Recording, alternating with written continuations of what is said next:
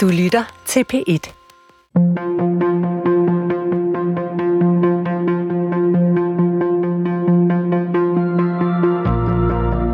Hvad kan vi bruge en næsten 2.000 år gammel samling tekster til?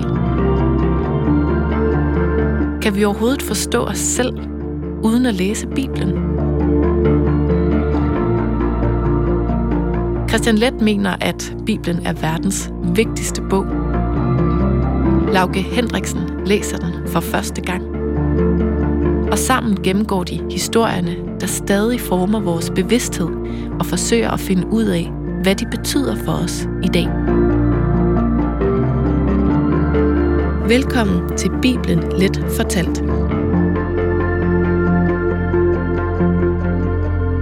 Babelstårnet. Hvorfor taler alle mennesker egentlig ikke bare det samme sprog? Og skal man egentlig forsøge at bygge tårne, der når helt op til himlen? Og skal vi mennesker passe på ikke at opkaste os selv til guder, som det hedder? Det er ifølge traditionen i hvert fald det, som historien om Babelstårnet handler om. Og det er for mig en myte, som bliver ved med at fascinere mig, og som for mig står som noget evigt aktuelt i forhold til menneskets stræben på at udvikle sig og lege guder.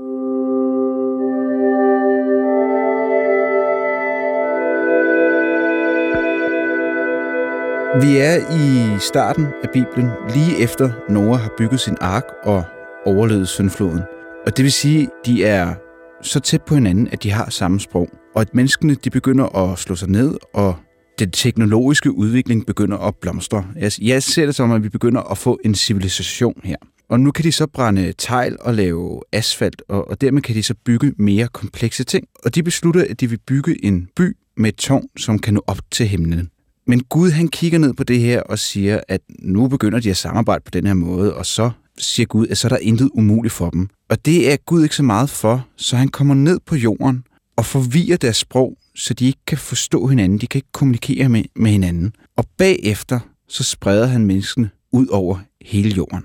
Ja, det er jo sådan endnu en urmyte, ligesom Noahs Ark, som du sagde, den ligger lige efter, og Kain og Abel og et cetera. Det er ligesom i den her samling af historier, der åbner det gamle testamente, hvor at vi er ved at få øh, grundklodserne på plads. Vi er ikke så meget gået i gang med de unikt jødiske historier, altså dem, som handler om patriarkerne og lovene. Det her det er ligesom sådan en, endnu en af de her myter, som virker måske ældre, eller mere generelt, eller større end, end bare jødedom. Mm. Helt på overfladen, kan man sige. Lige når man læser den, så er det jo en historie, der fortæller, hvorfor vi alle sammen taler forskellige sprog. Det vil sige, at vi skal ikke lede lang tid efter, hvad den etiologiske forklaring er, eller hvad, hvad, hvad der sådan ligger til grund for det her. Det, det er den meget pædagogisk omkring. Og det er højst sandsynligt en ret tidlig tekst, som sagt. Mm. Det kan vi også se, fordi den har samme Gud, som vi kender fra Edens have øh, og fra Noras ark. Denne her antropomorfiske Gud, altså den meget menneskelige Gud, der tager ned og tjekker ting ud. Han er ikke over det hele, han tager ned for at, at, at, at se på, hvordan det går, og synes et eller andet, og han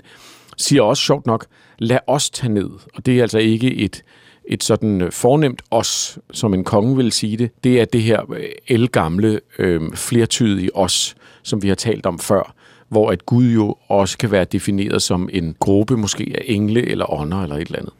Der er nogen, der mener, når i den her diskussion om, hvor gammel teksten er, at teksten er skrevet langt senere, fordi den jo handler om Babylon, altså Babel. Og derfor kunne den være skrevet under eksilen i Babylon, som vi har talt om før, ja. som var flere hundrede år, hvor det jødiske folk, eller store dele af det jødiske folk, var var fordrevet og, og levede øh, som sådan en slags andenrangsborgere i eksil i, i Babylon. Og, og det andet argument for det er også, at, at Gud jo her rækker ind i nabolandene. Den Gud, vi kender fra Edens have og Noras ark og så videre, han koncentrerer sig om ligesom om et folk, og er også, tænker man næsten, på et sted.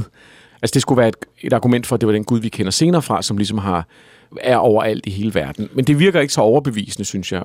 Og jeg, jeg tror, at de fleste er nok er enige om, at det her er sådan en, en gammel tekst med en mere stammeagtig Gud, ja, kan man ja. sige. Ikke?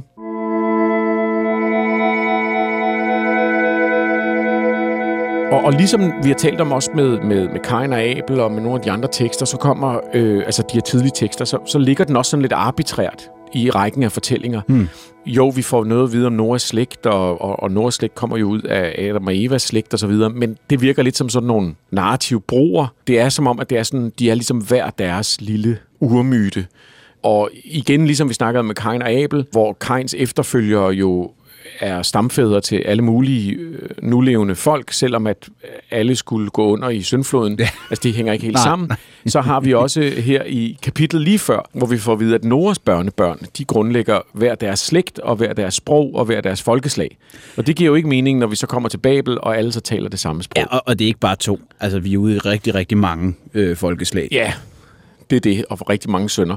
Så, så man kan sige, Augustinus han skriver i, i det tredje og fjerde århundrede, århundrede efter Kristi fødsel, og han mener, at det simpelthen er sådan et slags flashback, der, der, der fortæller, hvordan det skete, at de taler i forskellige sprog. Så allerede mm. der ved man godt, at, at de her historier, de ligger sådan lidt hulter til bulter. Men igen, altså selv Augustinus tager alle de her urmyter som symbolske fortællinger, eller som myter, simpelthen mere end som sådan en, en reel historie. Men, men er vi tilbage til en forklaring af, hvordan vi endte med at tale forskellige sprog? Ja, altså det er jo det, historien selv lægger op til, kan man sige. Det er jo meget klar på den måde. Det sjove er jo egentlig, at, at nu hedder programmet her også Babels Tårnet, og det er det, vi skal tale om. Men det er jo ikke en historie om et tårn. Det er en historie om en by. Og det er historie om, at de alle sammen taler samme sprog, og efter historien taler de ikke samme sprog. Det er helt klart det, der er hovedlegenden i det. Tårnet er bare sådan et, et element i det, eller et symbol i det. I virkeligheden kan man sige, at det, det er en meget kort tekst, der, slut, der slutter med denne her ordspil, som vi har set så mange af i Bibelen, øh, om at øh, det er derfor byen hedder Babel, og det kommer så fra ordet balel på hebraisk, som så betyder forvirring. Og det er sådan en rigtig typisk pun, kan man sige, som vi har set det før med med hvorfor nogen hedder noget, og det er fordi, de, de, de er dumme eller de er forvirret. Og i virkeligheden har, har den ikke noget på sig. Vi mener, at ordet Babylon øh, nok kommer af et udtryk, øh, for Guds port. Og så er der nogen, der mener, at det har en endnu ældre rod, og ikke på selvfølgelig på hebraisk, men, men på øh, sumerisk, som har været det, der har været, øh, altså på de sprog, man har talt her. Det er sådan en meget klar fortælling, der handler om sprog, og om, om hvorfor vi, vi taler nogle forskellige, og, og, og det er jo sat sig op igennem historien. Altså hvis du tænker på det, så det, på, på engelsk, så snakker man om to babble, altså they were babbling, det betyder, at de, de bare siger nonsens, altså, eller bla bla bla, mm. eller sådan noget. Øhm, og det kommer simpelthen fra ordet babel. Nå. Så, så det er sådan, det, okay. det, det er simpelthen blevet sådan et, et udtryk for, for nonsens og forvirring. Og samtidig kan du så sige, senere, når de kristne begynder at tale i tunger, så er der nogen fortolkning af, at det, de taler der, det er faktisk det ursprog, der var, som alle forstod, og så får det sådan en anden betydning. Men igen, det er en historie, der handler om, om sprog på mange måder.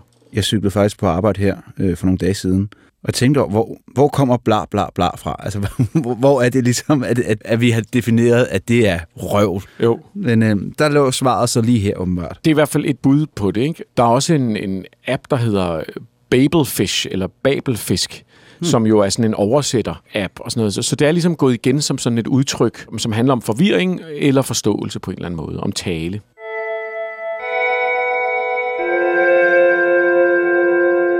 Og Gud han forvirrer os også, alle os stakkels mennesker her i den her historie. Og jeg prøver sådan lidt, hvad er ideen egentlig med den her historie? Fordi hvad er Guds motivation for at forhindre det her tårn til at nå op til himlen? Og, og han gør det meget klart, at han er faktisk ikke interesseret i, at mennesker skal samarbejde. Og er det fordi, han frygter, at vi skal blive som guder, eller er formålet med den her tekst egentlig at skabe en historie om, hvorfor vi ikke kan kommunikere med alle mennesker? Når man læser historien, så er det egentlig ikke tårnet, der er det vigtigste. Altså hvis bare man lige læser historien. Det er egentlig først, når man stiller det spørgsmål, hvorfor gør Gud dog det her, at man begynder at lede efter en forklaring. Fordi at i og for sig så får vi at vide, at de er i gang med det, man vel måtte mene var en ret god ting. De er i gang med at bygge en by, og de er i gang med at grundlægge en eller anden form for civilisation mm. eller kultur, og, og, og få lyst til det. Og som du siger, de, de, de kan pludselig bygge større bygninger, og der er sådan nogle meget konkrete forklaringer af det. Og så siger Gud, det, det, det vil jeg ikke have. Han siger specifikt, se, de er et folk med samme sprog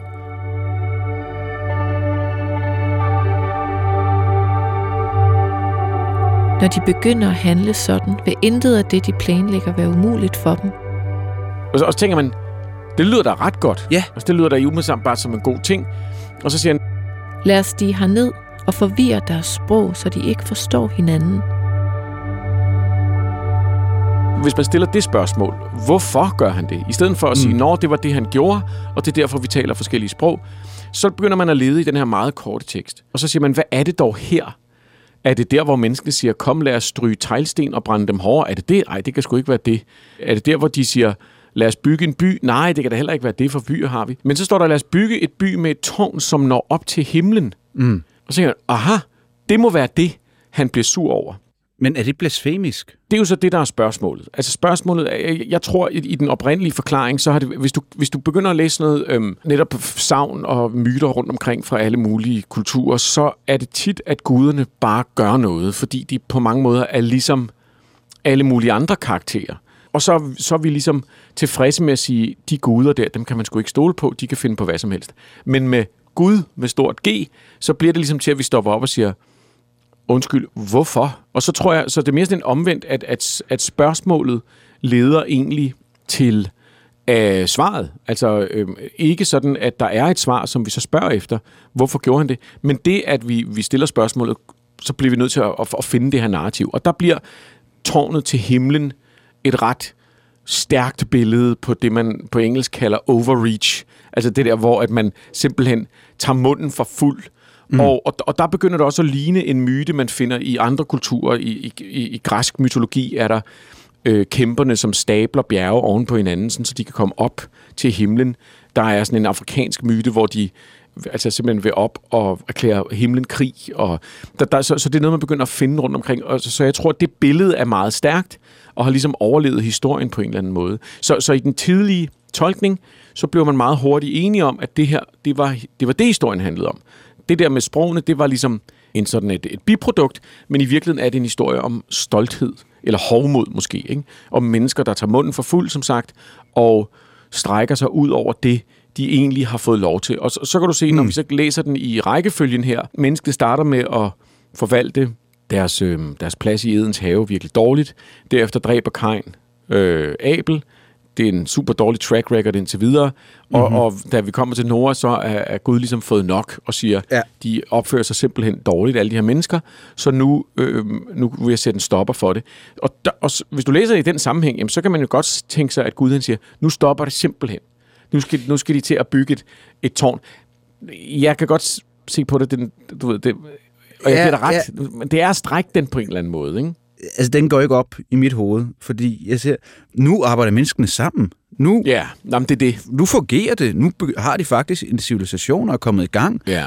på trods af en elendig start. Ja, det er rigtigt. Og man kan sige, at i mange af tolkningerne efter, altså også de tidlige jødiske tolkninger, så bliver der ligesom også, ligesom vi har set det før, smurt lidt tykt på. Det bliver en historie om, at mennesket egentlig vil nå til himlen, og ligesom vi har set det før, erklære, er- erklære himlen krig på en eller anden måde. Der er en udlægning, som er ret smuk, sådan en, en mere mystisk en, som er, at man vil op og, øhm, og lade det, det vand, der flyder i himlen, falde ned på jorden, øhm, som er sådan et smukt, vildt mærkeligt billede. Og, og det kan man jo godt se, hvis det er det, de vil. Men problemet er, at vi har jo ikke engang et himmelbegreb på det her tidspunkt. Vi har fået at vide, at der findes Edens have, og vi har fået at vide, og den er ligesom på kortet, altså man, man kan bo øst for paradis. Så det er helt klart nogle tolkninger, der kommer ind senere, at templet vil nå op til himlen, har ikke samme betydning, som det har tid senere, hvor man ved, at himlen det er der Gud bor, og englene bor. Mm. Øhm, så der er sådan en efterrationalisering.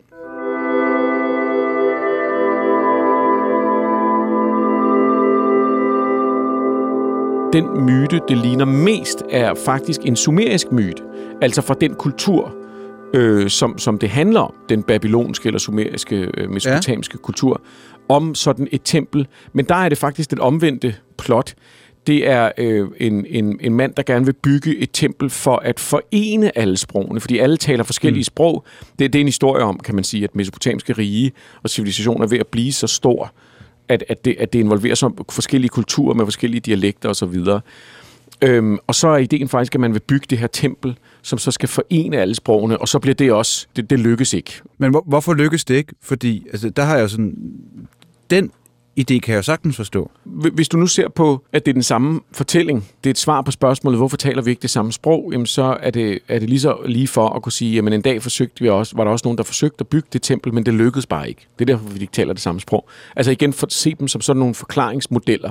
Og ideen om, om, om Babelstårnet og det her med sproget blev til en fortælling om, for, for øh, jøderne, at det oprindelige sprog, det var hebraisk, og det er derfor, du ved, der er den idé om Toraen som en hellig bog, med hellige budskaber i sig. Og så var ideen ligesom, at det var det oprindelige sprog, og alle sprog derefter, efter Babelstårnet, er ligesom sådan nogle afarter eller, eller, eller dårlige efterligninger. Og det var faktisk noget, man arbejdede med i mange, mange år, at man troede, at hebraisk var sådan et slags ursprog. Det har man så fundet ud af, at det ikke var. Øhm, altså det, inden for lingvistikken kan man jo faktisk se, da, da det først man begyndte at kigge på Bibelen, Bibelens tekster sådan seriøst, at selv inden for det gamle testamente kan vi se sproget udvikles, udvikle sig. Det var ikke noget, man rigtig regnede med i gamle dage, men i dag ved vi, at sprog udvikler sig og faktisk meget hurtigere, end man tror. Altså det er tit fra generation til generation. Det kan vi se i dag, fordi vi kan høre optagelser af, hvordan folk talte for 100 år siden, og tænke, gud, hvorfor talte de så pænt alle sammen? Fordi vi synes, det lyder pænt fordi vi forbinder ja. det med gamle mennesker og et eller andet. Ikke? Ja, ja. Men, men vi kan se, hvor hurtigt sproget udvikler sig. Vi, vi kan se, at vi kan ikke i dag læse det, der blev skrevet ned for tusind år siden i Danmark, fordi det minder mere om islandsk, end det minder ja. om dansk.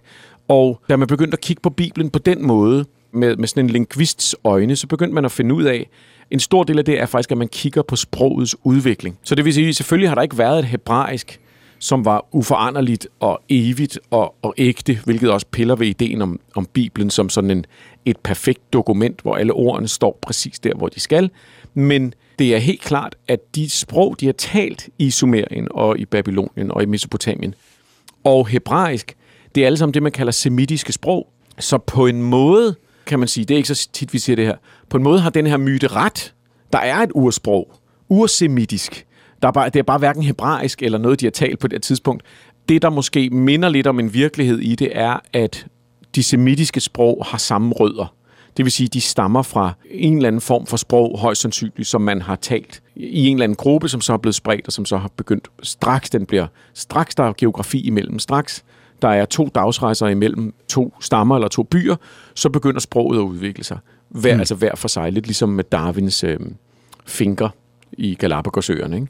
På den måde kan man sige, at den er et ekko af sandheden på en eller anden måde. Men den har ført til ideen, som sagt, om at der engang var et ursprog, altså en eller anden form for, enten var det hebraisk, det mener jøderne, eller også var det ifølge nogle senere kristne en eller anden form for netop det her tungetale, som alle også kunne forstå. Altså, der er nogen, der mener, at måske var det ikke, at de talte det samme sprog, men at alle kunne forstå hinandens sprog mm. eller at man talte et sprog, som alle kunne forstå. Kan du huske, vi talte om det der med, at når man talte i tunger, ja. så, så der, var der en version af det, som var, at, det, at, at man skulle kunne tale et sprog, som hvis du mødte en tysker, eller en, en øh, kineser, eller en italiener, så ville de alle sammen kunne forstå det. Og det kommer mm. jo tilbage fra denne her idé om sådan et ursprog, et guddommeligt sprog på en eller anden måde.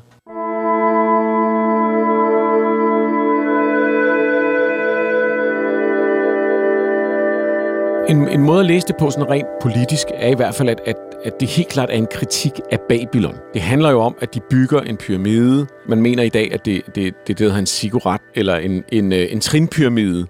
Man finder dem der i Mesopotamien og i Uruk og, og, og Babylon og de her store øh, byer, der har været. Så man mener, det er sådan en, det handler om fordi det har været de største bygninger, der var. Mm. Det var simpelthen templer, der blev bygget til guderne. Det vil sige, fortællingen om at bygge et tårn, der vil nå op til himlen, giver meget god mening, hvis du læser det på den måde. Det er ret lige til at forestille sig, at denne her version af historien er opstået blandt hebræer, som på det tidspunkt har været stammer, nomadestammer i høj grad, øh, uden store bykomplekser, som med den her fortælling siger, at det der, som babylonerne har gang i, med de store, fine bygninger.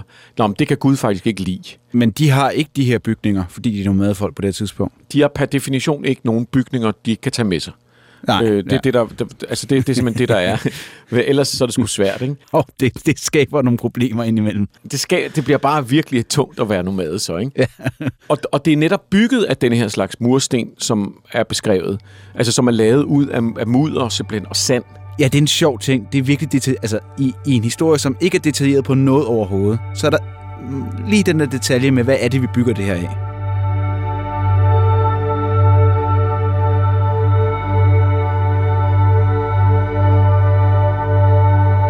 Hele jorden havde samme sprog og samme tungemål.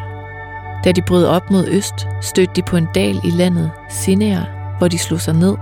De sagde til hinanden, kom, Lad os stryge teglsten og brænde dem hårde. De brugte tegl som sten og asfalt som mørtel. Så sagde de, lad os bygge en by med et tårn, som når op til himlen, og skabe os et navn, for at vi ikke skal blive spredt ud over hele jorden.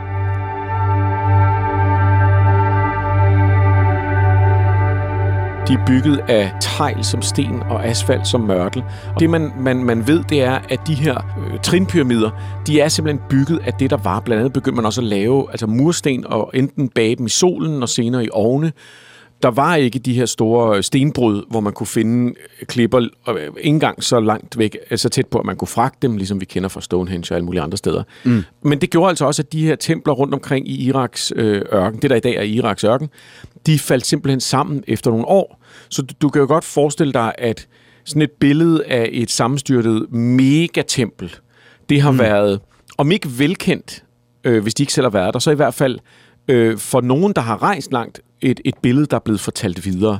Så det vil sige, at man, man taler om, at de byggede et tempel, der var så stort, og ved du hvad, det er bare faldet sammen. Altså man kan, det, det er ikke et fjernt billede, det er, ikke, det er ikke science fiction at forestille sig. Det vil sige, at vi er ude i noget konkret, øh, som de faktisk har taget udgangspunkt i, men er det så væk fra det her øh, moralen om hovmod? Er det egentlig kommet af, at de bare har set de her ting? Er set noget lignende være faldet sammen? Det, det er jo nemlig et godt spørgsmål, fordi det er jo en historie, der giver mening for et stammefolk. Altså at den bare handler om om, om, om noget konkret, som du siger, og bliver et eksempel på, så at prøve at forklare, hvorfor, hvorfor vi taler forskellige sprog. Et andet argument mod, at det skulle være en senere fortælling, altså som, som opstod efter de var nomader, er jo, at jøderne selv har, havde øh, byer og bysystemer senere i historien. Så, så det vil være mærkeligt, at de synes, Gud skulle være imod det øh, senere. Det er i den periode, altså i, i de mere etablerede jødiske øh, sådan, øh, kulturer, at man netop begynder at fortolke den her moralske historie frem i det, altså den her historie om hovmod, og begynder at fokusere på tårnets højde. Så man kan sige, på mange måder virker det som om, at ideen om, at det handler om, at tårnet er for højt simpelthen, mm. øh, eller at de vil øh, opkaste sig selv til Gud, eller de vil op til himlen på en eller anden måde, at det virker som, Øh, det er i hvert fald ret logisk at forestille sig, at det er en fortolkning, der kommer senere, når man egentlig ikke er så fremmedgjort over for det. Hvis du er, hvis du er fremmedgjort over for det, og du, og du ikke selv, og du bor i, i telte, eller, eller øh, vandrer, eller, eller øh, små landsbyer for den sags skyld, så kan man mm. godt se, at fremmedgørelsen, der står i den her tekst, at Gud selvfølgelig siger, hvad er det, de har gang i? Den kan man måske forstå, og måske varme sig lidt ved. Men, men, men når man så selv senere sidder i en by med, lad os bare sige, 5.000 mennesker, eller 10.000 mennesker, så bliver det måske nogle andre grunde, man skal finde. Og så er det, jeg tror, at, at, at dramaet om, og det her utroligt stærke billede om menneskets hovmod, ligesom vokser frem. Ikke? Jo, og jeg sidder også og tænker om, det her er, er øh, en fortælling om altså mennesket, der hele tiden stræber efter noget mere, og, og derfor gør historien om Babelstårn sådan, jeg, jeg tror, jeg sagde i starten, sådan evig universel om mennesket og menneskets udvikling. Men jeg, jeg synes, at der er et paradoks i den her historie, fordi vi bestræber os på at blive klogere, øh, og de har også de er nået til stadiet med, at de kan bygge øh, med, mørtel og, og asfalt. Den her teknologiske udvikling. Vi nærmer os, og vi forsøger at lege guder, og det er jo også en, en sætning, vi hører i dag. Altså den der med, nu begynder vi at lege guder inden for mm, aldring. Præcis. Men, men i den her historie, så resulterer det bare i, at vi fjerner os fra hinanden.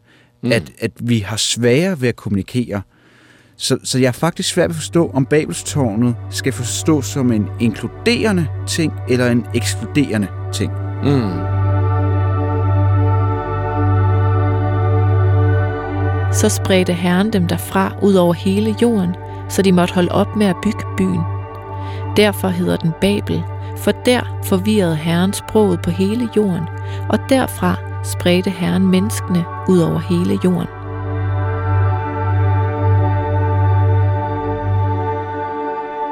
Altså det bliver jo til et meget stort spørgsmål egentlig, som er, ja. når, når mennesker får lov til at gøre, som de vil, er det så en god ting eller en dårlig ting? Alt efter hvad for nogle øh, briller du har på, så er øh, menneskelig civilisation og det, at vi lever længere, og, og at der bliver flere og flere af os, øh, i hvert fald i, i nogle år endnu, at vi får infrastruktur og, øh, du ved, vandklosetter øh, og indlagt varme og sådan noget der. Enten er det jo en kæmpe succes, en utrolig mm. fortælling om vores formåen. Den hænger sammen med, at der bliver mindre krig, øh, mindre vold, mindre tortur og alle mulige andre ting. Eller også er det en fortælling om, at vi mennesker simpelthen er ude af vores element, at vi er vildfarende, at vi forgriber os mod vores planet og vores samfund, at vi lever unaturligt, som er et gennemgående tema i dag. Vi lever unaturligt og Ja, ja. uautentisk. Og, og det, det tårn falder sammen på et tidspunkt af frygten så.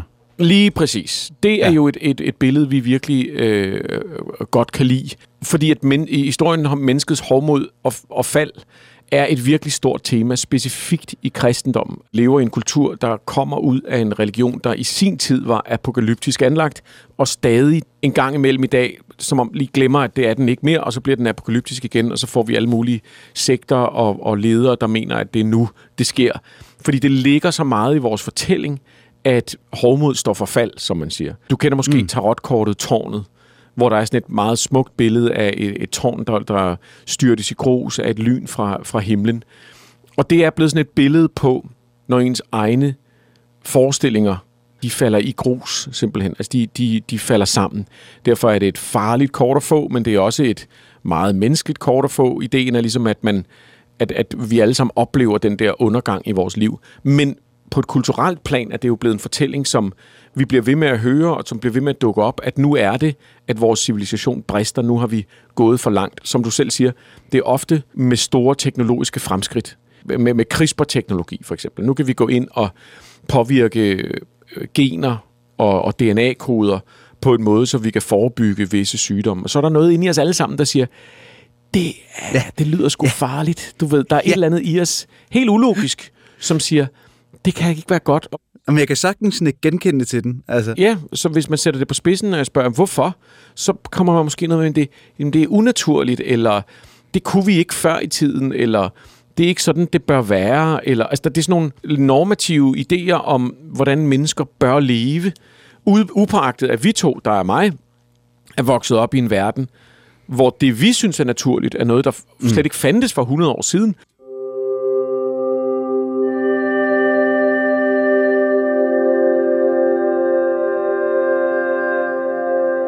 Den ligger utrolig stærkt i os, denne her fortælling, om at på et tidspunkt så vil Gud, eller naturen, i dag øh, taler vi om naturen, som om den er Gud, både på godt og ondt, eller karma, eller du ved, vores, vores øh, sønder, de vil simpelthen ramme os i nakken, og hele øh, skidtet falder sammen. Ikke? Så derpå der er, er, er Babelstårnet jo virkelig et symbol på alt det, der er galt. Det, mm. Derudover så ligger der jo det her med sproget, at vi ikke kan forstå hinanden. Det er jo en vildt god metafor, også for den polarisering, vi ser lige nu med internettet. Vi ser det her idé om, at altså, i dag er Babelstårnet jo nok internettet og sociale medier, og du ved, hvad var ideen med internettet? Hvad er ideen med internettet? Det er jo, at vi alle kan få adgang til alt. Alle kan få kontakt til hinanden. Alle kan lære, hvad de vil på YouTube eller på, på, ved, ved at søge pdf'er af bøger.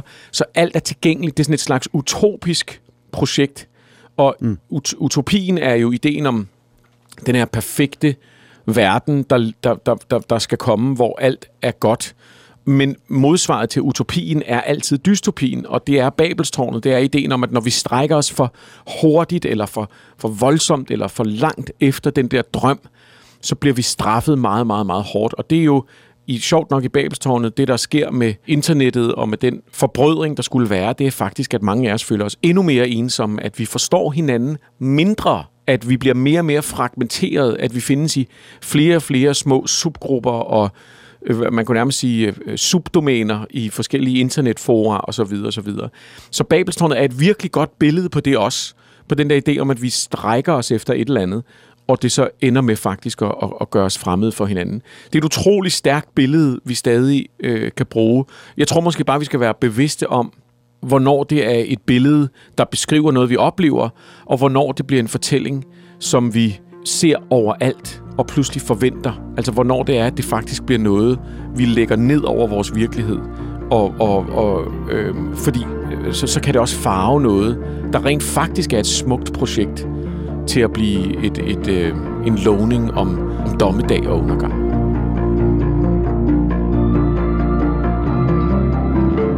Johannes Døberen bliver nævnt mange gange i det nye testamente.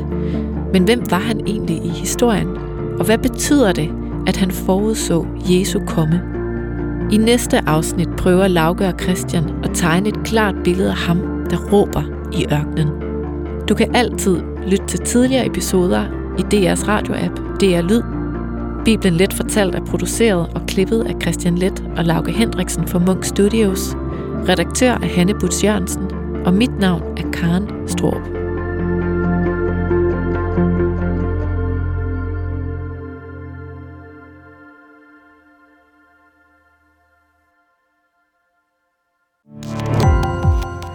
Gå på opdagelse i alle DR's podcast og radioprogrammer. I appen DR Lyd.